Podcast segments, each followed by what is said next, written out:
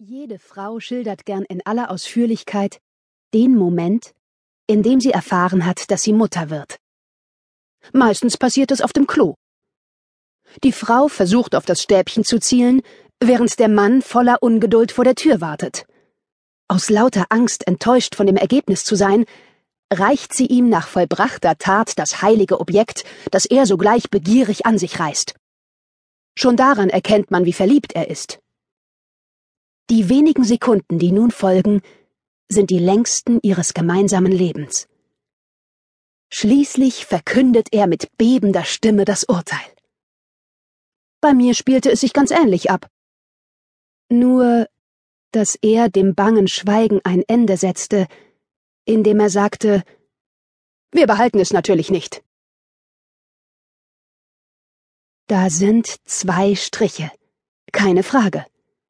Sie treten so deutlich hervor, dass man gar nicht erst auf die Idee kommt, das Ganze könnte ein Traum sein.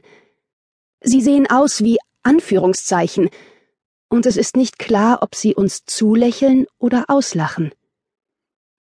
Kerzengerade wie zwei I recken sie sich, und wir starren sie stumm an, mit Knoten im Bauch, und warten auf ein Wunder dass eines von ihnen wieder verschwindet oder sich verbiegt oder die Farbe wechselt, was auch immer, Hauptsache das Ergebnis ist ein anderes. Aber nichts dergleichen geschieht.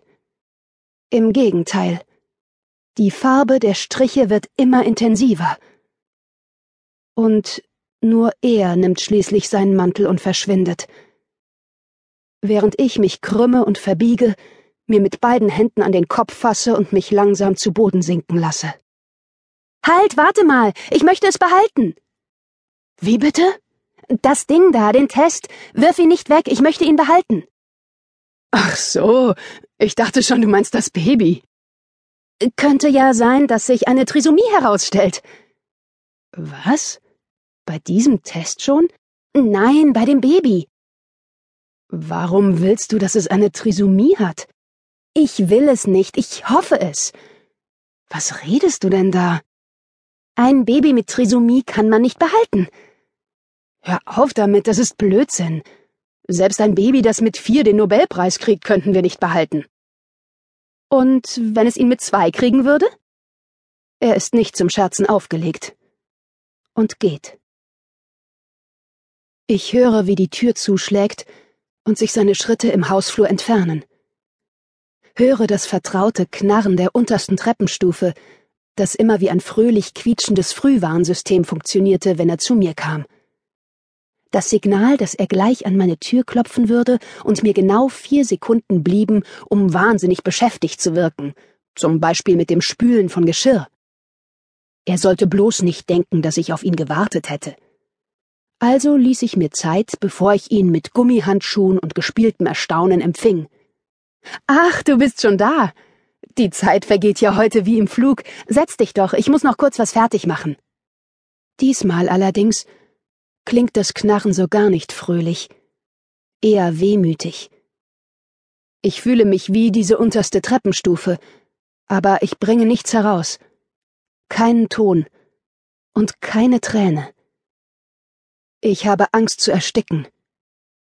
Und das Gefühl, noch nie so leer gewesen zu sein obwohl ich doch so voll bin, so randvoll von einer Leere, die in ihrer Mitte etwas unendlich Winziges birgt.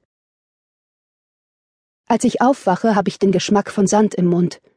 Der Test ist immer noch da.